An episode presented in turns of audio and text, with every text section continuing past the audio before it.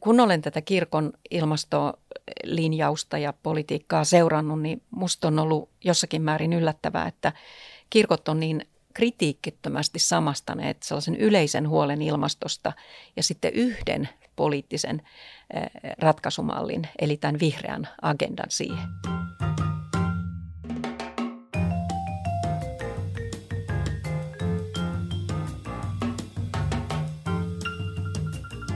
Moikka ja tervetuloa kuuntelemaan Kujalla podcastia.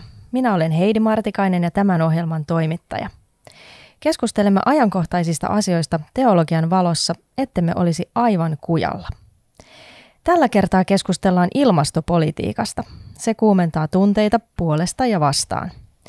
Ja vieraana minulla on tällä kertaa aiheen asiantuntija monella tapaa, Eija-Riitta Korhola. Tervetuloa. Kiitos. Sinä olet ilmastopolitiikan tohtori ja myöskin entinen MEPPI, eli tunnet hyvin EU-tasolta tämän lainsäädännön ja politiikan. Eli politiikan kokemusta kyllä riittää ja olet myös kirjoittanut viime vuonna julkaistun kirjan nimeltä Ilkeitä ongelmia, jossa käsitellään ilmastopoliittisia kysymyksiä myöskin. Tosi mahtavaa, että pääsit tänne tänään. Kiitos. Mä voin varoittaa, että mä voin olla hankala haastateltava, kun mä oon näin ison aiheen äärellä, josta mä oon kirjoittanut niin paljon, että on sellainen fiilis, että, että tiedätkö sellainen, että raapastaa pintaa ja niin, niin, kyllä. puskuri on liian täynnä, mutta katsotaan, niin. miten onnistutaan. Joo, tehdään silleen ja sitten täytyy ottaa osa kaksi, jos tota jää pahasti kesken tai voidaan syventää sitten myöhemmin. No, eli nyt puhutaan sitten ilmastopolitiikasta ja tietenkin ilmastonmuutos ja huoli tästä asiasta on, on hallinnut keskustelua nyt viime vuodet, niin, niin mitenkä huolissasi sinä olet ilmastonmuutoksesta? Mun pitää vähän mennä taaksepäin, että kun mä lähdin politiikkaa yli 20 vuotta sitten, niin myönnän, että silloin mä pidin sitä todella ihmiskunnan suurimpana uhkana. Mä olin ehkä kymmenkunta vuotta sitä ennen seurannut sitä aihetta ja aluetta. Ja ilmastonmuutos oli tärkein syy kehitysmaiden köyhyyden kanssa mulle vastata pyyntöön lähteä politiikkaan. Aikaksi mietin kovasti tota asiaa ja kieltäydynkin monta kertaa, mutta, mutta sitten mä ajattelin, että jos mulle tarjotaan sellaista vaikuttamispaikkaa ja kun mä olin mielestäni niin varma, mitä mä kertoisin poliitikoille, jos mä sellaisen tapaisin, niin niin mä sitten päätin uskaltaa ja hämmästyksekseni pääsin sitten läpi. Mutta sitten kun mä pääsin todella ilmastopolitiikkaa tekemään tai ympäristölainsäätäjäksi ja energia-aiheita myös, niin mä aika pian huomasin sen, että siitä, että on tunnistanut ongelman, ei loogisesti seuraa, että olisi tunnistanut siihen oikeaa ratkaisua. Ja mä näin kauhean paljon virheitä, mitä EU-tasolla tehtiin. Tulin kauhean kriittiseksi. Petyin myös pahasti ympäristöjärjestöihin, joita mä olin pitänyt aikaisemmin aivan, aivan pyhimyksinä ja kaiken hyvän edistäjänä maailmassa. Ja tajusin, että sekin on bisnestä ja sielläkin valehdellaan ja vedetetään ihmisille ja ihmisiä. Ja, ja tota, sitten mä en ole enää pitkään aikaan ajatellut niin, että tässä olisi kysymys ihmiskunnan kaikkein vakavimmasta ongelmasta. Että itse asiassa mä ajattelen, että energiakysymys on esimerkiksi esimerkki sellaisesta, tai biodiversiteettikato on kysymys niin kuin vakavammista. Ja tämä mun vastaukseni, joka on varmaan skandaalimainen, niin se johtuu IPCCn raporteista, eli YK ilmastopaneelin raporteista – joiden tieteelliset osuudet ei anna ollenkaan yhtä negatiivista kuvaa tilanteesta kuin päättäjille tehdyt tiivistelmät. Hmm. Ja, ja tota, IPCCn tieteellisten raporttien ja sitten niiden pohjalta tehtyjen tiivistelmien Summary for Policymakers, niin niiden ero on valtava. Ne on kirjoitettu eri planeetalla ja siinä missä tieteelliset osuudet on tutkijoiden tekemiä, niin nämä tätä on sitten aktivistien tekemiä ja niihin on ikään kuin tällainen poliittinen papisto päässyt tota, vaikuttamaan. Ja sitten siitä on yhdessä, me kaikki tiedämme, miten media toimii ja miten klikkiotsikoita tehdään, niin on tavallaan tapahtunut sellainen ää, tota, kollektiivinen prosessi, jossa, jossa tutkijat esittää monta eri skenaariota ja vaihtoehtoa ja sitten niistä uutisoidaan ne, tota, se vaan se pahin vaihtoehto ja sitten, tai raportoidaan niin kuin päättäjille ja sitten, sitten itse asiassa niin kuin, ää, lopputulos on liiottelun liiottelua. Mm. Ja mä oon hirveän väsynyt tähän liiotteluun liiotteluun, koska se on tuottanut valtavan huonoa politiikkaa. Mm. Aivan. Eli oikeastaan mediahan tarvii aina tällaisia tavallaan yksinkertaistuksia isoista monimutkaisista asioista voidakseen kommunikoida Joo. Ö, tällainen tavoitteellisesti ö, kansa, kansakunnille. Niin tota, ehkä tähän nyt sitten liittyen puolentoista asteen raja lämpötilan nousulle on tämmöinen tavoite, mitä sitten pyöritellään julkisuudessa ja mikä on, mikä on kaikkien tällainen yleisesti hyväksytty tavoite, niin miten sitten tämä on määritelty ja onko se relevantti tavoite vai voisiko se olla joku muukin, jos halutaan ilmastonmuutoskehitys pysäyttää? Tota, joo. Se, tuo tavoite puolitoista astetta, niin sehän sovittiin Pariisin ilmastokokouksessa ja se herätti silloin aika paljon keskustelua epärealistisuudessaan. Siihen liittyy myös niin kuin paljon epäselvyyttä, että puolitoista astetta suhteessa mihin. Jo aiemmin IPCC oli määritellyt esiteollisen ajan vertailulämpötilaksi vuosien 1850-1900 välisen keskilämpötilan. Ja ja vielä arviointiraportti viitosessa aikoinaan se oli vuoden 1750 lämpötila, josta meillä ei kuitenkaan ole mitään mitattua tietoa. Näitä lämpötiloja voi päätellä epäsuorasti. Tota, Mutta se oli aurinkojakson maksimivuosi ja sitten auringon tutkijat ehdotti, että otettaisiin muutama vuosi a- aiempaa, 1746, jolloin oli minivuosi. minivuosi. Ja sitten kun IPCC nyt otti yli 100 vuotta myöhemmän vertailuarvon ja lisäksi 50 vuoden keskiarvo, niin kysymys on kyllä edelleen aika epämääräisestä asiasta, koska puhutaan maapallon keskilämpötilasta ja sen muutoksesta. Mutta tuolloin 1850-1900 maapallolla oli aika vähän mittausasemia, lähinnä vain Euroopassa ja USAssa, joten ei me tiedetä millään kauhean järkevällä tarkkuudella, mikä se maa pallon keskilämpötila tila on tuolloin ollut. Ja tota, jos ajattelee sitten esimerkiksi niin kuin Suomen tilannetta, niin meilläkin on ollut näitä tällaisia kylmiä, kylmiä vuosia, jolloin ihmiset on kuollut nälkää ja, ja tota, sitten on ollut selvästi lämpimämpiä, että tässä nyt on pikkuinen riski se, että, että jos on näin pieni itsestään tämä 1,5, niin se on niin valtavan pieni ero, että, että siinä pitää olla tarkkana, että me, me sitten niin kuin haasta jotenkin luontoa itseään. Että kun me tiedämme, että, että luonnossa tämä vaihtelu on joka tapauksessa olemassa. Mm. Tämä on tosi kiinnostavaa sit siinäkin mielessä, että koska se puolitoista astetta se esitetään ähm, niin kuin julkisuudessa, politiikassa sekä mediassa tavallaan aika absoluuttisena. Joo, ja se, se on kyllä, se on näitä ilmastopolitiikan ihmeellisyyksiä, että tällaiset hyvin viitteelliset jutut muuttuu absoluuttisiksi. Äh, mutta tota, niin itse asiassa tässä poliittisessa keskustelussa tämä puhe lämpötilan noususta, onko se 1,5 tai 2, niin mä sanon suoraan, että se on vähän sivuasia, koska ei tässä nyt ole kysymys ilmaston lämpötilasta, vaan, vaan tässä on pyrkimyksestä ajaa, ajaa lännessä tota, hyvinvointia teollisuus alas. Mä oon vähän provokatiivinen nyt, mutta tota, niin, mä uskallan tällä hetkellä sanoa näin, että, että tässä on aikamoinen vallan keskittämisen tarve taustalla ja tätähän ei tietenkään saa Suomessa julkisesti kertoa tai epäillä, että jonkunlainen globaali totalitaarinen järjestelmä on joidenkin haaveissa tällaisen pelottelun varjolla. Mm. No, voi olla, että tämä on myöskin viimeinen tilaisuus käyttää tällaista argumenttia, koska auringon aktiivisuus on taas kääntynyt laskuun noin 2000-luvun alussa ja, ja voi olla, että laskun jatkuu ja, ja tota, meillä, meillä saattaa vielä tota, jänniä asioita tulla tässä suhteessa vastaan. Mm.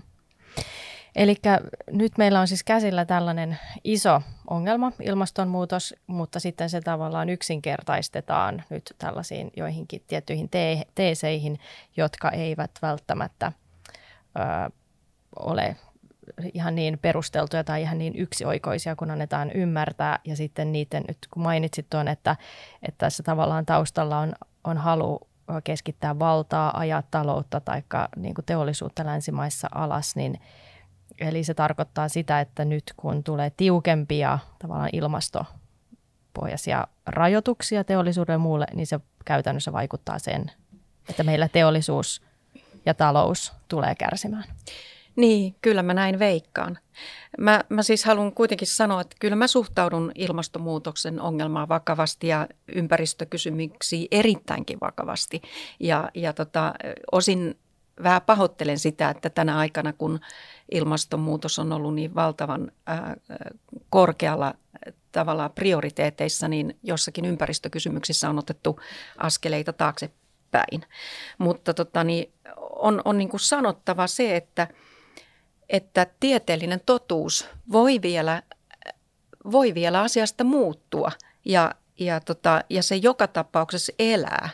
Et me tiedetään, että hiilidioksidi ja muiden kasvihuonekaasujen pitoisuus on voimakkaassa nousussa ja me tiedetään, että koko alueeseen liittyy monenlaisia takaisinkytkentöjä, joita selvitetään. Mutta ei me kukaan oikein tiedetä, että kuinka paljon. Ja sen takia mun kysymys on siis se, että, että kuinka mielekästä on tehdä niin hirveän yksisilmästä hiilidioksidipolitiikkaa, jota, jota vielä tehdään. Et koska millään yksinoikeudella hiilidioksidi ei maailmaa muuta, on, olisi ihan liian yksinkertaista panna kaikki hiilidioksidin tiliin, eikä se edes perinteisessä mielessä ole ilman saaste, koska tota, niin, ä, ilman, ilmastonmuutokseen vaikuttaa sekä luonnolliset tekijät että ihmisen toiminta. Ja mä haluan aina korostaa sitä, että me ollaan hirveän poikkeuksellisen mutkikkaan asian äärellä, koska näitä luonnollisia muutosta aiheuttavia tekijä on, tekijöitä on, on paljon. Kosminen sä, säteily ja aurinkotuulen vaihtelu ja, ja maapallon kallistuskulmaa vaappuminen ja nyt mä siteeraan ilmastotutkijaa. Auringon magneettikentän ominaisuuksien sykliset muutokset, aurinkomyrskyt, valtamerten oskillaatiot, muutokset pilvisyydessä ja mannerliikunnoissa ja tulivuoret, eikä tämä lista edes ole tyhjentävä. Ja mä sanon tämän vaan sen takia, että me ollaan hirveän poikkeuksellisen kysymyksen edessä, mutkikkaan. Ja tarvitaan monen alan yhteistyötä ennen kuin saadaan käsitys edes ilmastosta.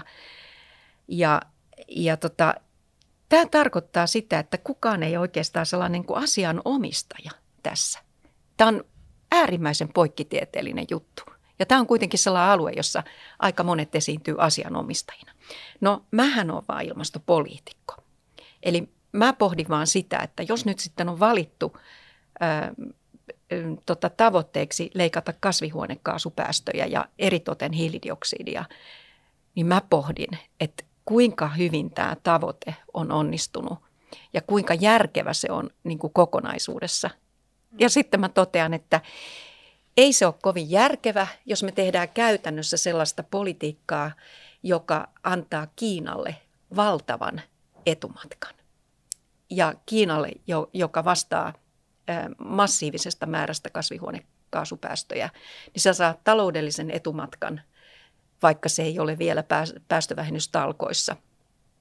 Ja, ja sitä kautta se saa, saa tota, valta-aseman myös poliittisesti ja tulee, tulee varmasti kasvattamaan tämän, tämän eurooppalaisen ilmastopolitiikan ansiosta merkittävästi valtaansa.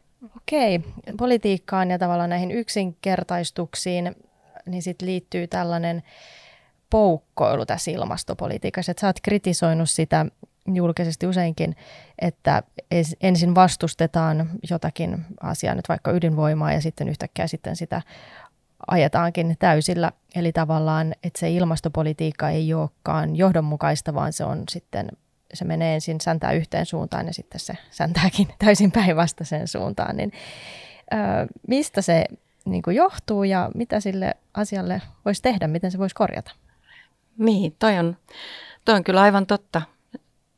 Se on hyvä kysymys ja mä oon, mä oon siis ollut todistamassa sitä, että, että kun aloitin näiden kysymysten kanssa vuonna 1999 ja hetihän me alettiin tekemään ilmasto, ilmastopolitiikkaan politiikkaa siinä mielessä, että, että Kioton sopimus oli saatu aikaa ja EU valmistautui mm, siihen Kioton sopimuksen niin kuin velvoitekauteen kehittämällä omaa päästökauppaa. Ja aktiivinen ilmastolainsäätäminen alkoi silloin 2000-luvun niin kuin alkuvuosina ja mä sitten olen nähnyt sen sinä aikana, että kaikissa keskeisissä kysymyksissä ympäristöjärjestöjen ää, tota, strategia on muuttunut 180 astetta. Ja se on aika kiinnostava seikka, että ne on joutunut tarkistaa kantojaan voimakkaasti. Ja sehän on taas aiheuttanut niin kuin eurooppalaiselle teollisuudelle aika haastavan investointiilmapiirin, että ekaksi niitä kehotetaan eh, tekemään biopolttoaineita ja, ja tota, nimenomaan ympäristöjärjestöt oli siinä aktiivisia ja sitten, sitten tulee aika, jolloin eh, niiden heikkoudet paljastuu ja sitten siellä on aina sellaistakin jengiä, joka väittää, että me ei olla koskaan kannatettu tätä. Muun muassa Suomen vihreät oli sellaisia. Ja ja tota, oikeastaan samat takinkäännökset on tehty, tehty jätepolitiikassa ja, ja, ja tota, suhteessa puupolttoaineeseen.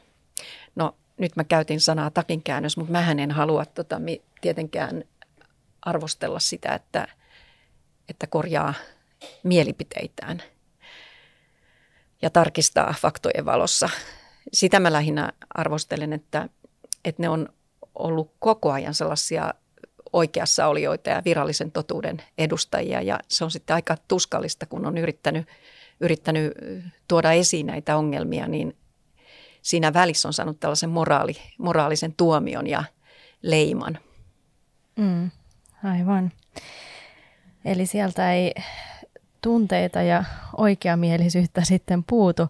Niin, siis kun sä kysyit, mitä sille voisi tehdä, niin asiaa voisi korjata, jos ensinnäkin astuisi alas jalustalta, että täällä ollaan sankareita ja muut on pahoja. Et parisen vuotta sitten mun kirjan ilmestymisen aikoina, niin mä kuulin Luonnonsuojeluliiton arvioineen mun 15-vuotista työtä meppinä, että mä toimin siellä pääosin ympäristövastaisen politiikan puolesta. Ja tämä oli minusta tosi mielenkiintoinen lausunto, koska samallahan ne sitten tuomitsee itsensäkin. Hän tulee aina useimmissa asioissa mun kannalle, mutta tosin 10-15 vuotta jäljessä.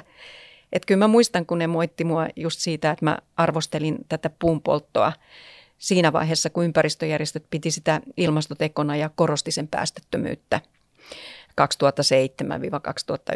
Mutta sitten huomasi itsekin, että se linjaushan on tyhmä, eikä ne enää hyväksyisi sitä, että puuta ohjautuu suoraan polttoon jalostamatta ensin sitä, mitä voi jalostaa. Ja, ja kyllä mä silloin 2006-2007 varoitin siitä biopolttoainehuumasta. Mutta ne on tullut järkevämmiksi ja ehkä jopa liian tiukkoiksi. Tämä onkin se ongelma, että jos on tehty paha virhe ja sitten sitä korjataan, niin saatetaan mennä toiseen ääripäähän. Ja totta kai tämä, että mä oon kannattanut ydinvoimaa ja mua on arvosteltu sitä moraalia ja taloudellista rehellisyyttä myöten, niin tota, siinäkin nyt on sitten monet kääntynyt kannalle, että, että ei kannattaa käydä läpi mun linjaukset ja miettiä, mitä ne enää vastustaisi, että – että tota, miten niin omasta mielestä on sitten mennyt, että onko ne koko ajan silti onnistunut, että ole ympäristön puolella ja mitä se temppu tehdään. Mm, kyllä. No tästä tavallaan päästään sitten siihen, tai kun puhutaan tämmöisestä niin ehdottomuudesta, että tässähän on kyse sitten, että on tavallaan suuri tämmöinen idealismi ja sitten ehdottomuus, mikä siitä, niitä, siitä seuraa. Tämä on tavallaan aika ilmeistä tai tunnusomaista ehkä kaikelle tämmöiselle ilmastoaktivismille ja puheelle ää, tässä ajassa. Että se on, säkin oot sitä jopa kutsunut uskonnolliseksi. Niin mitä, niin. Se, mitä sä tarkoitat sillä, että tavallaan tällä ilmastoaktivismi voi olla vähän niin kuin uskonnollista? No se on esimerkiksi dogmaattista. Voisi sanoa, että Jari Tervaa mukaillen voisi sanoa, että se söi teoriaa ja paskansi dogmeja. Että, että näillä dogmeilla on monta hyvää direktiiviä aloitetta pilattu. Mä kerron ne esimerkin parinkymmenen vuoden takaa. Tuolloin korkea johtaja komission energiapääosastolla harmitteli mulle, että miten turhauttavaa on, kun puhdas teknologia ei kelpaa. Hän oli vienyt Greenpeacein vaikuttajia paikan päälle erästä uutta jätteenpoltolaitosta katsomaan ja ympäristöväki myönsi, että siistiä jälkeä totta tosiaan tulee ja, ja jätekasa pienenee ja energiaa saadaan tilalle. Mutta sitten sanoin, että ei tämä saa olla näin helppoa. Että jätteen syntyä pitää ehkäistä, eikä sitä tehtäisi, jos hommasta tulee näin rattosaa. No toi ajattelematon linjaus on kaikessa hiljaisuudessa jo haudattu, mutta, mutta on syytä todeta rehellisesti, että juuri tämmöinen on osaltaan kerryttänyt niitä vuo, muovivuoria, joita ympäristöjärjestöt nyt suuresti paheksuvat. Heidän oma poliittinen linjauksensa on kerryttänyt niitä. Me ei saatu tota, hyödyntää jätettä energiakäytössä silloinkaan, kun se olisi ollut puhdasta ja teknologiselta tasoltaan – niin kuin tasokasta. Eli heillä oli jäänyt päivittämättä tilanne. Kyllä meillä on ollut saastuttavia jätteenpolttolaitoksia, mutta tekniikka on kehittynyt valtavasti ja kaikki sellainen kaasuttaminen ja muu on kehittynyt. Ja, ja tota, tällaisilla linjauksilla on hyviä innovaatioita hiljennetty ja haudattu. No samaan lauseeseen, että ei tämä näin helppoa saa olla, niin mä oon törmännyt sen jälkeen aika monta kertaa.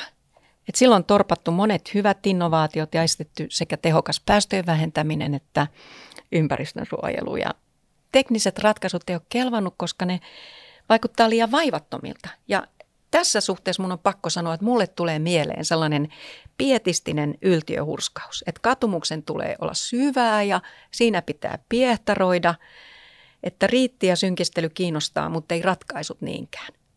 Ja Tältä vihreitä ympäristöaatetta on siis luonnehtunut tämmöinen ideologinen jäykkyys. Ja mä oon yrittänyt miettiä, että miksi nämä ilmastoratkaisut tässä vihreässä aatemaailmassa on usein vahingollisia itse ympäristöasian kannalta. Ja nyt mä en tarkoita erityisesti vain yhtä puoluetta, kun mä puhun vihreydestä. Mä, mä näen sen ajattelun hedelmiä – vasemmistoliitossa, demareissa, jopa kokoomuksessa tai keskustassa muutamia mainitakseni. Ja esimerkiksi Marinin hallitus on ihan täysin vihreä ja tekee vihreää politiikkaa. Eikä kyse mulla ole ollenkaan henkilökemiallisista hankauksista tai edes tota mistään ihmisistä. Ei mulla ole mitään näitä ihmisiä vastaan, kun mä oon itsekin ollut sellainen – mutta vasta tämä europolitiikan kokemus pakotti mut arvioimaan uudelleen, että mitä kaikkea mä olin huomaamattani niely ajan hengen muodossa. Eikä mä tietysti edes väitä, että kaikki kuvaamani seikat koskis kaikkia ja, ja tota, pitäisi edelleen paikkansa. Mutta mä oon kirjassa, niin mä kuvasin tätä ideologista ajattelukehikkoa ja, ja halusin avata sitä. Ja ja mä väitän, että se hallitsee koko ilmastokeskustelua ja yleistä mediailmastoa ihan samalla lailla kuin vasemmistolaisuus hallitsi 1970-luvulla. Niin mun mielestä sitä pitää käydä läpi kriittisesti. Ja mä samalla myönnän, että mä oon ihan hirvittävän kyllästynyt koko aiheeseen. Silloinkin kun sä soitit, niin mun eka ajatus oli, että en mä lähde, että mä en jaksa jauhaa tästä. Mutta ton kirjan, ton ilkeitä ongelmia mä kirjoitin just sen takia, että mä mä ajattelin, että mä oon velkaa. Mä oon todella velkaa ihmisille, jotka on äänestänyt mua ja luottanut muuhun. Ne on ehkä joskus poiminut tai havainnut, että ihminen, joka väittää olevansa kiinnostunut ihmisoikeuksista, ilmastosta ja Itämerestä ja ympäristöstä ja ne on luottanut muuhun. Ja mun pitää voida kuvata niille, minkä tähden mä väitän olevani yhä kiinnostunut näistä, mutta mä oon hirveän kriittinen joillekin asioille tässä narratiivissa ja mä oon hirveän väsynyt ja mun täytyy osata perustella se. Ja sen takia mä kirjoitin ton tuon kirjan. Mm. Ja se on kiinnostava kirja ja se kannattaa, kannattaa kyllä lukasta, löytyy, löytyy kirjakaupoista ja varmasti kirjastosta ja, ja muualtakin. No, tämä on kiinnostavaa, tai tavallaan just tämä, että on ikään kuin tämä todellinen ongelma, mutta sitten se sen käsittely se voi olla todella monenlaista. Ja että, ja että jotenkin, tai mitä sä kuvasit, että tietyllä tavalla ylläpidetään semmoista niin kuin syyllisyyttä ja rankaisua, tai sellaista, että sä ikään kuin joudut sitten koko ajan rankaisemaan itseäsi, niin tähän sitten vähän liittyy ehkä, ehkä se, että, että mitenkä ihmiset tänä päivänä, tai puhutaan ilmastoteoista, ja sitten koetaan syyllisyyttä maidosta ja lihasta ja autoilusta ja, ja niin edespäin. Ja lentämisestä. Ja lentämisestä. Ja, ja jotenkin ö, on tosi iso painoarvo sillä, että mitä yksittäinen ihminen tekee. Niin onko sillä yksittäisen ihmisen tekemisellä niin suuri ö, vaikutus vai onko tämäkin sitten enemmän sellaista tavallaan, että yksinkertaistetaan asia, että yksittäinen ihminen voi jotenkin, tiedätkö, sitten hmm. ottaa sen asian paremmin haltuunsa? No mä oon vähän taipuvainen ajattelemaan, että, että todelliset ratkaisut on ison luokan juttuja, että ne on ennen muuta energiaratkaisuja ja yhdyskuntaratkaisuja. Ja, ja sitten näistä yksilöjutuista, niin mehän tiedämme, että monet on, monet on kuitenkin loppujen lopuksi sellaista signalointia ja useimmissa asioissa löytyy kääntöpuoli. Että voi tulla hyvä mieli, kun, kun itse, itse tota, ää, tota, syö vaikka vegeruokaa ja ja, ja soijaa vaikka äh, maidon sijasta, mutta, mutta sitten kun näitä asioita tarkastellaan äh, tarkemmassa vaikkapa hiili, hiilijalanjälkivertailussa perusteellisessa, niin tulee monia yllätyksiä vastaan. Ihmisillä on mielikuvia siitä, siitä että, että muovi, muovikassi on paha ja, ja paperikassi hyvä, mutta äh, täytyy todeta, että paperikassia pitää käyttää 43 kertaa, jotta jotta se niin kuin tavallaan se hiilijalanjälki tulisi samalle tasolle muovikassin kanssa. Että nämä, on, nämä on monimutkaisia kysymyksiä. Ja mä koen, että mun, mun velvollisuuskin on niin kuin tuoda asioiden kääntöpuoli esiin, sikäli kun mä osaan ja pystyn. Mutta että, että mä koen sillä lailla itseni vapaaksi sieluksi, että mä haluaisin olla hyvissä väleissä tieteen kanssa. Mun mielestä maailman ei pidä olla välttämättä jo tollanen tai tollanen. Että mä, mä ihan toivon, toivotan tervetulleeksi faktat. Ja senkin, että asiat on monimutkaisia. Lainsäätäjänä näin usein sen, että, että kun me pyrittiin ratkaisee jokin ongelma, niin me vaihdettiin vaan se ongelma toiseen paikkaan ja toisenlaiseksi. Ja se on ollut, se on ollut ihan jatkuvasti niin, että aikoinaan kun alettiin, alettiin tota, ää, vähentää esimerkiksi näitä freoneita ja hyvä, että vähennettiin – koska ne ohensi otsonikerrosta, niin on kuitenkin sanottava, että, että, että niiden tilalle tuli sitten yhdisteitä, joissa, jotka on voimakkaasti, ää, jossa on voimakas hiilidioksidikerroin ja niin poispäin. Että monessa asiassa joutuu valitsemaan sen, että minkä pahansa sitten valitset. Mm. Aivan. Ja tähän todellakin tarvitaan paljon tietoa ja, ja, ja se on mun mielestä hyvä, mitä sä oot myöskin sanonut, että, että tavallaan puhutaan, että aina, mutta tiede on jo todistanut asian, että se on näin, mutta tieteen olemukseen liittyy se, että se jatkuvasti kehittyy. Niin, ja useimmiten tiede todistaa just sen, että asiat on aika monimutkaisia, jos, jos niin, ja varsinkin insinööritiede todistaa mm. sen, että että useimmissa asioissa on kääntöpuolensa. Mm. Ja tähän sitten tarvitaan tällaista moraalista kompassia. Nyt kun me ollaan tämmöisessä kristillisessä podcastissa, niin, niin me tarvitaan sitä jotenkin Jumalan antamaa viisautta sitten tehdä näitä valintoja ja päätöksiä, mitkä, mitkä olisi hyviä. Niin tota, jos nyt ihan ekaksi voidaan, tai voisin kysyä sulta vielä tuosta, että mitenkä, että kirkko, luterilainen kirkko Suomessa – on myöskin hyvin aktiivisesti halunnut toimia ilmastonmuutosta vastaan ja on myös elokapinan kanssa tietyllä tavalla ää, lämmitellyt välejä tai näin, niin mikä, mitä sä ajattelet, ajattelet tästä? No minusta on ensinnäkin hyvin tärkeää, että kirkko ylipäänsä ottaa kantaa arvokkaiden tavoitteiden puolesta, kuten ympäristön suojelemisen ja, ja luonnon kunnioituksen puolesta. Ja, ja tietysti se on ihan kutsuttu taistelemaan köyhyyttä ja eriarvoisuutta vastaan. Mutta kun olen tätä kirkon ilmastolinjausta ja politiikkaa seurannut, niin musta on ollut jossakin määrin yllättävää, että kirkot on niin kritiikittömästi samastaneet sellaisen yleisen huolen ilmastosta ja sitten yhden poliittisen eh, ratkaisumallin, eli tämän vihreän agendan siihen. Et näin on otettu kantaa metsäkampanjoiden ja ilmastolain tai päästökaupan äh, tota, päästöoikeuksien säätelyn puolesta, jopa päästöoikeuksien takapainottamisen puolesta. Muistan aikoinaan, kun olin siinä niin kuin vastaava, vastaava raportööri europarlamentissa ja se oli valtavan äh, monimutkainen tekninen kysymys päästökaupan yksityiskohta ja mua, mua huvitti, että, että jotkut katoliset piispat oli höynäytetty puhumaan jotain että tällaisesta aiheesta. Et tarkoitusperät oli varmasti vilpittömät, mutta, mutta kannanotto yhteen keinoon, se on jo poliittinen viesti ja kyllä se edellyttäisi ää, tietämystä vaikutuksista hyvine ja huonoine puolineen. Ja, ja mä väitän, että sitä tietoa kirkoilla ei selvästikään aina ole, on vain hyvä tahto ja vilpitön va- vakaumus suunnasta, jota kohti mennä. Kirkon musta siis pitäisi kyetä erottamaan jotenkin niin kuin tavoitteet ja keinot ja korostaa tavoitteiden tärkeyttä, mutta pitää turpa kiinni keinoista, siis varsinkaan jos ne, ne ei ymmärrä niiden keinojen niin kuin yksityiskohtia. Ja, ja tota, mun mielestä siis Suomen evankelis-luterilaisen kirkon voimakas tempautuminen ää, tota,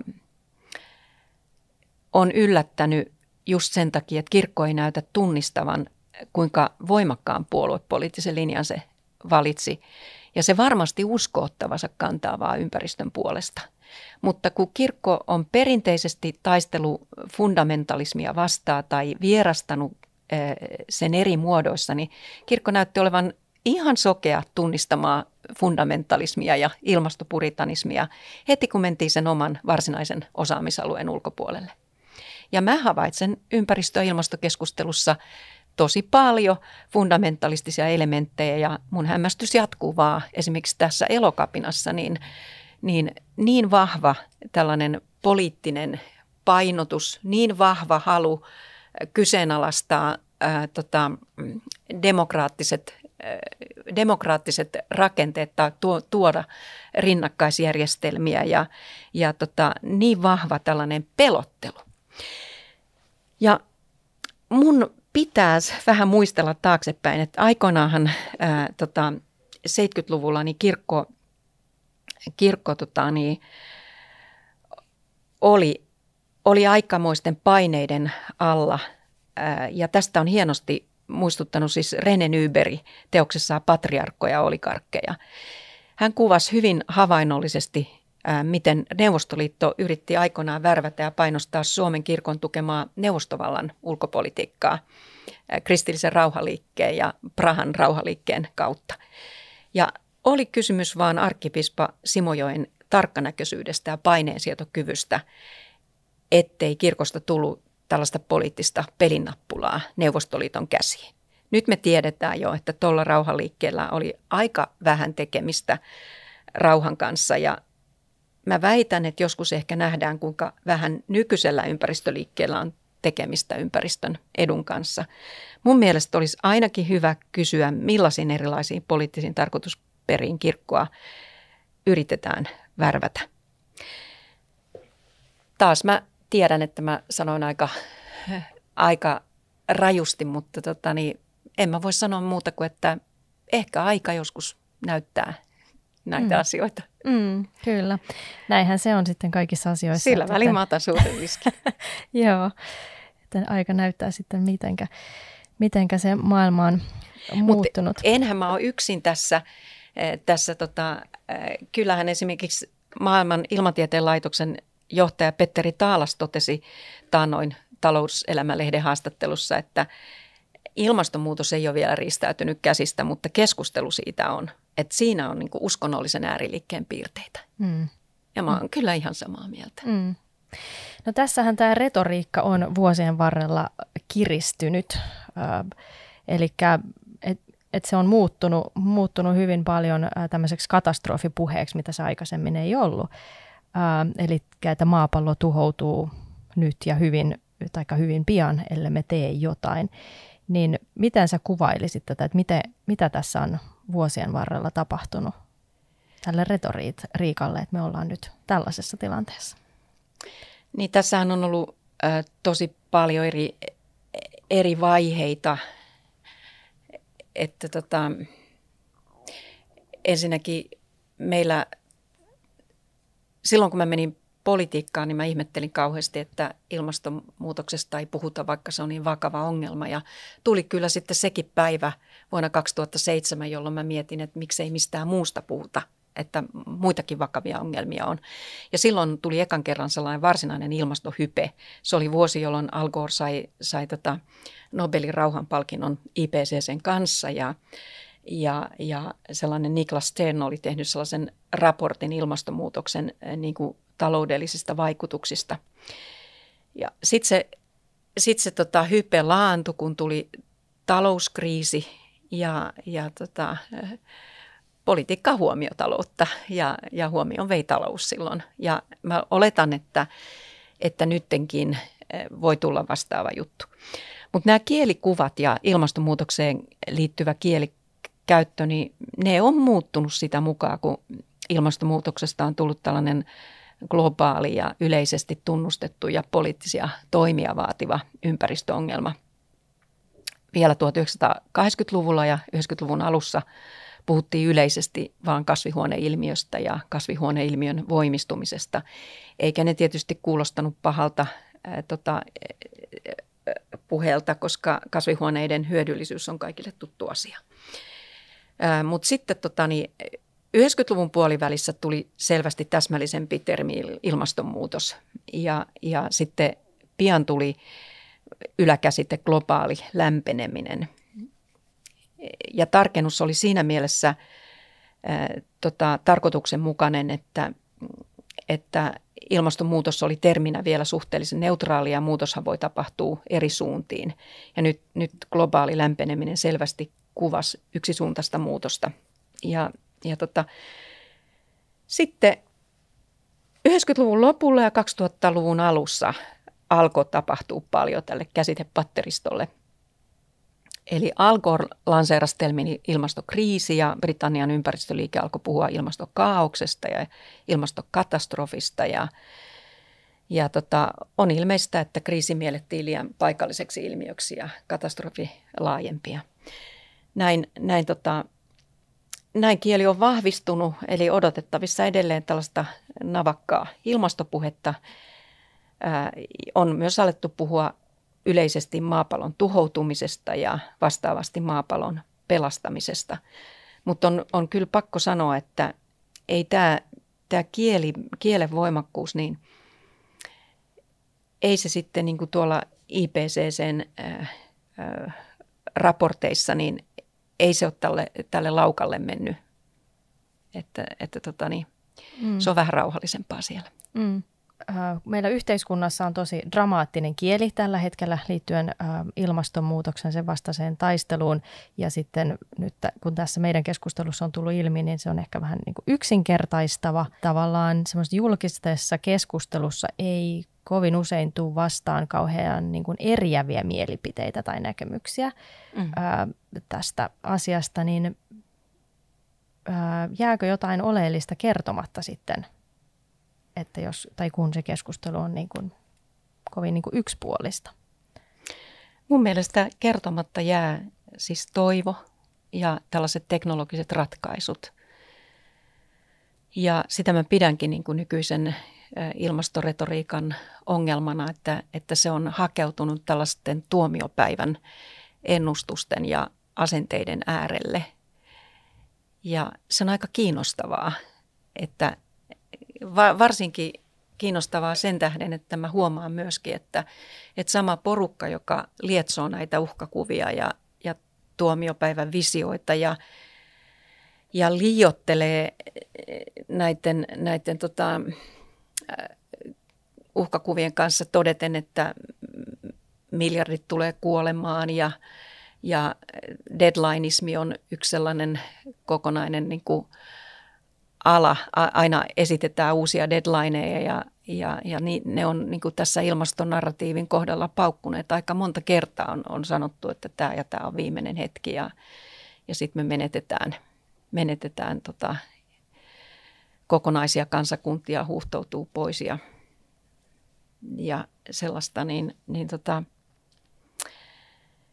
koen niin kuin surullisena sen, että, että se jengi, joka näitä uhkakuvia eniten maalaa, niin se on myös niin kuin vähiten kiinnostunut sitten tällaisista toimivista ja tehokkaista ja teknologisista ratkaisuista il- ilmastoon.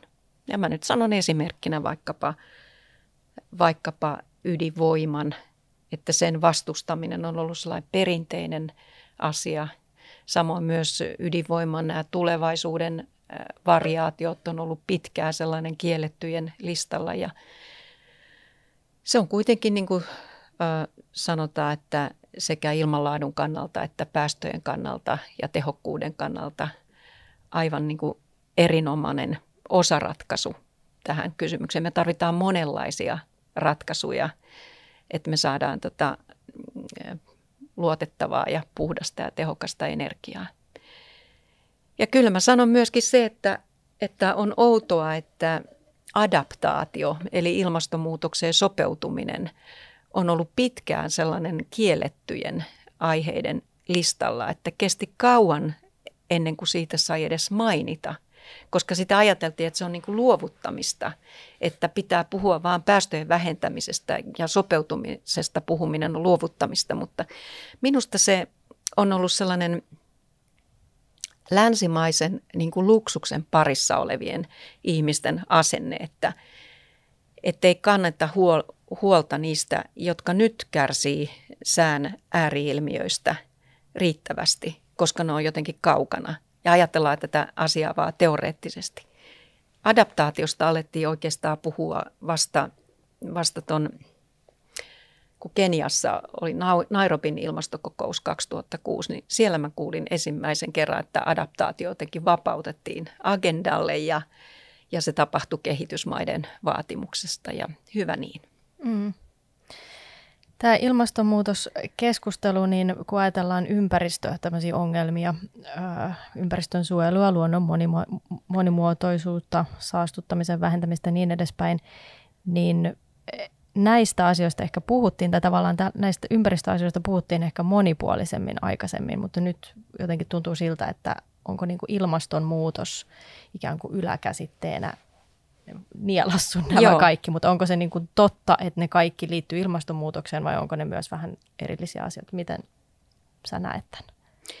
No kaikki ei todellakaan liity ilmastonmuutokseen, että ilmastonmuutos on kannibalisoinut aika paljon ongelmia ja ongelmia, jotka eivät tule ratkais, ratkaistuksi ilmastonmuutokseen keskittymällä. Että on päinvastoin syntynyt sellainen harhainen mielikuva, että tässä olisi kaikkien ongelmien äiti ja sitten kun tämä ongelma ratkaistaan, niin ratkeaa muutkin. Ja, ja niinhän on käynyt, meillä on ollut paljon sellaisia ilmastoratkaisuja, jotka on pahentanut joitakin ympäristöongelmia ja, ja niistä on toivottavasti otettu opiksi. Mutta on, on niin kokenut että sama aikaa ympäristöongelmia on laiminlyöty ja sitten kehitysmaiden sen hetkiset ongelmat on, on osin unohdettu, koska katse on ollut kauempana tuolla jossain. Ja tulvinsa hukkuvista tulikin tällaisia tulevan tuhon symboleja ja nykyinen hätä sellaisena ei, ei kiinnosta riittävästi. Ja, ja tapahtui tällainen, että pop-tähdet ja kulttuuriväki lähti mukaan planeetan pelastamiseen ja nakkikioskitkin loi oman ilmastostrategiansa, mutta ja lapset murehtii tulevaisuutta ja näkee painajaisia. Ja tästä kehittyy tästä hiilijalanjäljestä uusi moralismilaji. Mutta tota niin, sitten sellainen käytännöllinen, järkevä ympäristöpolitiikka jollain lailla on, on sitten ollut vaikeammassa tai heikommassa osassa. Mm. No mitenkä sitten kristittynä, mitenkä tulisi suhtautua ilmastonmuutokseen ja tähän, tähän koko tematiikkaan, että tämä on todella moniulotteinen asia ja, ja ikään kuin me saadaan aika ehkä yksipuolista tietoa tästä mm. asiasta, niin mitenkä, mitenkä meidän jotenkin tulisi hahmottaa tämä ongelma, mitä meidän tulisi tehdä ää, mm. niin kuin oma osuutemme? No mun täytyy nyt tietenkin tunnustaa, että tässä on äänessä vain yksi vajavainen ihminen, mutta ihminen, joka puhuu sillä äänellä, jolla, joka sillä on ja, ja kuvaa sitä todellisuutta, jonka hän on itse nähnyt. Ja, ja mä oon nähnyt tietysti sen, että, että ilmastopolitiikalla on, on tehty paljon pahaakin ja saatu vahinkoakin ja se on ollut tehotonta ja siihen on satsattu valtavasti resursseja ja rahaa, niin se, se harmittaa mua. Sitten mä ajattelen kristittynä, että ihmisille pitää puhua totta. Ilmastoasialla ei saisi johtaa harhaan. Mä itse koen, että tällä johdetaan nyt aika paljon harhaan. Eikä mun mielestä nuorille ihmisille pidä luoda sellaista vaikutelmaa, että, että he voisivat ilmastotoimiin ryhtymällä saada elinaikanaan vähemmän vaaralliset ja suotuisammat sääolot. Että lämpöaallot ja tulvat ja myrskyt ja merenpinnan nousu ja kuivuudet ja tulipalot, ne tulee jatkumaan vuosikymmeniä. Ja, ja kun näin on, niin olisi tärkeää pitää huolta siitä, että yhteiskuntia kehitetään säänkestäviksi. Eikä, eikä teknologista yhteiskuntaa pitäisi ajaa ää, alas paniikissa, koska me tullaan tarvitsemaan kehittynyttä teknologiaa meidän ongelmien ratkaisuun. Ja, ja sitten mä ajattelen, että olisi tärkeää, että me tekisimme myös sellaista ilmastopolitiikkaa, joka palkitsee lyhyellä tähtäimellä. Ja sillä mä tarkoitan sitä, että aina kun me rajoitetaan ilman saasteita ja ympäristömyrkkyjä, ja se on tällaista konkreettista saasteiden ehkäisyä ja mahdollisimman puhtaaseen teknologiaa pyrkimistä, niin, niin tota, se palkitsee välittömästi. Ja sitten mä myöskin ajattelen näin, että taloutta ei pitäisi ajaa alas ja ei pitäisi antaa Kiinalle sellaista tota, huikeaa etumatkaa, jossa, jossa me vaarannetaan itse asiassa sitten meidän ihmisoikeudet. Mä aina usein muistutan siitä, että, että Kiina on talouden jättiläinen. Se hyötyy meidän nykyisestä ilmastopolitiikasta kahdella lailla. Se hyötyy siitä, että, että me kiristämme ää, tota, omaa vyötämme ja annamme heidän tuotannolleen kilpailuedun. Ja, ja tota, sitten se hyötyy toisella lailla, että, että se tekee koko ajan sellaista teknologiaa, josta me ollaan enemmän ja enemmän riippuvaisia. Ja mä en antaisi tätä huikeaa etumatkaa sen takia, että vaikka se on taloudellinen jättiläinen, niin se on, tota, niin, se on ihmisoikeuksien kääpiö. Ja, ja tota, koen, että tämä trendi on vähän liian riskeeraava. Että mä haluaisin todellakin pitää huolta siitä, että – että me tehtäisiin sellaista viisasta ilmastopolitiikkaa, jossa, jossa me nähdään, että, että tuotanto täällä Euroopassa, koska se on niin kuin laadullisesti puhtaita maailmassa, etenkin Suomessa se on hyvin korkeatasosta, että se säilyisi täällä.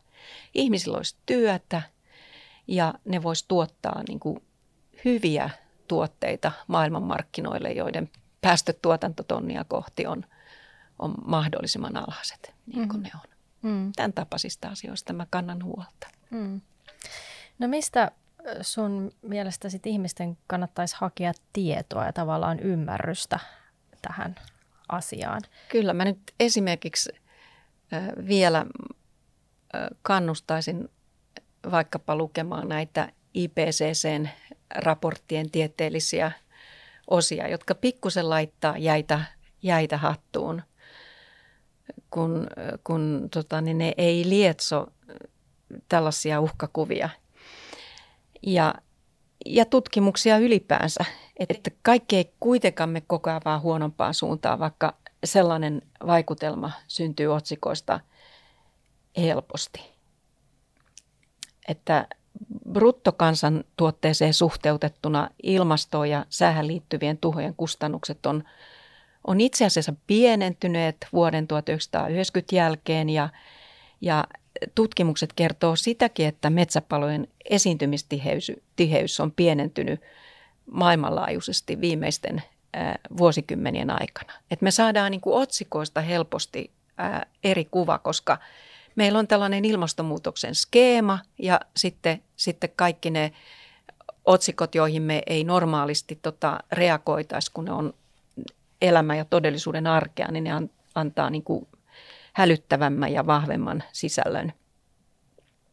Lisäksi vuosi 2018 oli ensimmäinen mittaushistorian aikana, jolloin Yhdysvallassa ei esiintynyt yhtään tuhoista, tuhoisaa tornadoa. Ja, ja vieläkään ää, tota, IPCC tai ää, VMO-raporteissa ei anneta selkeää korrelaatiota hirmimyrskyjen lisääntymisen ja ihmisen aiheuttaman ilmastonmuutoksen välille. Mä yritän vaan sanoa, että, että tota, näitä asioita kannattaa niin kuin sille rauhallisesti seurata. Kyllä mä saan siitä toivoa, että voi katsoa asioita, joissa maailmassa on asiat, niin kuin monet asiat on paremmin. Ja mä nyt otan vertauskohdaksi vaikkapa sata vuotta taaksepäin. Ihmisen elon arkea meillä oli, että monet kuoli energian puutteessa ja kylmyys on aina tappanut enemmän kuin lämpö. Fossiilinen energia teki silloin elämästä turvallisempaa helpompaa, kun suurta osaa päivästä ei tarvinnut ensin käyttää polttopuiden keräämiseen ja, ja to, tai sitten hengittää terveydelle vaarallista savua sen keittoastian äärellä. Silloin eliniän odote kaksinkertaistui ja lapsikuolemat väheni, voimavaroja vapautui, me saatiin valoa, ravintoa, liikkumis, liikkumisvälineitä ja mahdollisuuksia. Ja viimeisen 25 vuoden aikana miljardi ihmistä on noussut köyhyydestä energian avulla. Minusta meidän täytyy nähdä tämä energian eh, tärkeys. Ja fossiilinen energia tulee loppumaan, mutta tota, me tarvitaan energiaratkaisuja. Ja mä, mä en usko sellaiseen visioon, jossa jotenkin ajatellaan, että, että tämä maailma selviytyisi niin kuin vähällä energialla. Et ei se, ei se energian, energian turvaaminen ole ollut mitään pahuutta. Se on ollut päinvastoin, päinvastoin tärkeä asia, että, että silloin, silloin ää, puoli miljoonaa ihmistä vuodessa sata vuotta sitten kuoli säihin liittyviin katastro- katastrofeihin ja nyt niitä kuolee noin 20 000 ihmistä vuodessa – ja se ero on ihan valtava, etenkin kun otetaan huomioon se, että, että meillä on, meillä on tota paljon enemmän ihmisiä. Niin, niin tämä ihmiskunnan kyky kestää ka- katastrofeja, eli niin sanottu resilienssi on kehittynyt hirveän paljon. Ja me ei saataisi niinku luopua siitä. Meidän pitää nähdä, että energia on, on niinku kaiken kehityksen avain. Mm ja siitä ja sen saamisesta ja kestävästä energiasta pitää huolehtia. Mm. Että jokaisen kannattaisi tietyllä tavalla myös itse niin kuin selvittää ja tutkia sitten asioita ö, otsikoiden ohella. No mitkä olisi sitten sellaiset loppusanat nyt tähän, mitä sä haluaisit jättää kuulijoille, että, että joitakin ihmisiä tämä aihe ahdistaa tosi paljon ja nuoria voi ahdistaa ja pelottaa tosi paljon – joitakin se ärsyttää tai ilmastopoliittiset päätökset ärsyttää, niin mitä sä jotenkin, minkälaista tavallaan toivon, toivon sanoja jättäisit nyt vielä tähän kuulijoille? Meidän pitää ymmärtää, ar- arvostaa sitä meillä, mitä meillä jo on. Kun YK kysyi kymmeneltä miljoonalta ihmiseltä ympäri maailmaa, mitä he pitää tärkeimpänä tavoitteena – niin kärkeen nousi terveys ja koulutus ja työpaikat ja korruption ehkäisy ja ravitsemus. Siis ihmiset halus, ettei heidän lapsensa kuole tauteihin tai nälkään ja että he saa kunnollisen koulutuksen. Ja itse asiassa siinä kyselyssä ilmasto tuli 16 annetun vaihtoehdon tota, joukosta viimeisenä. Ei se siis tarkoita, etteikö se olisi tärkeää, vaan että suurimmalle osalle ihmiskuntaa monet asiat on paljon pakottavampia. Ja, ja ongelma mun mielestä on, että tällä hetkellä ilmastokysymys syö ja ohittaa nämä monet todella tärkeät kysymykset. Mä, mä uskon sellaiseen eh, toivoon, joka, joka tota, syntyy tai luovuuteen, joka syntyy toivosta. Ja me tarvitaan toivoa ja me, meidän pitää katsoa niitä hyviä asioita, joita me ollaan saavutettu. Ja meidän kannattaisi varjella niitä. Mä pelkään vähän sitä, että, että me pidetään itsestäänselvyytenä. Meillä on sokea piste näiden asioiden kanssa, jotka meillä on hyvällä mallilla, eikä niitä pitäisi niin kuin luovuttaa helposti pois. Mm.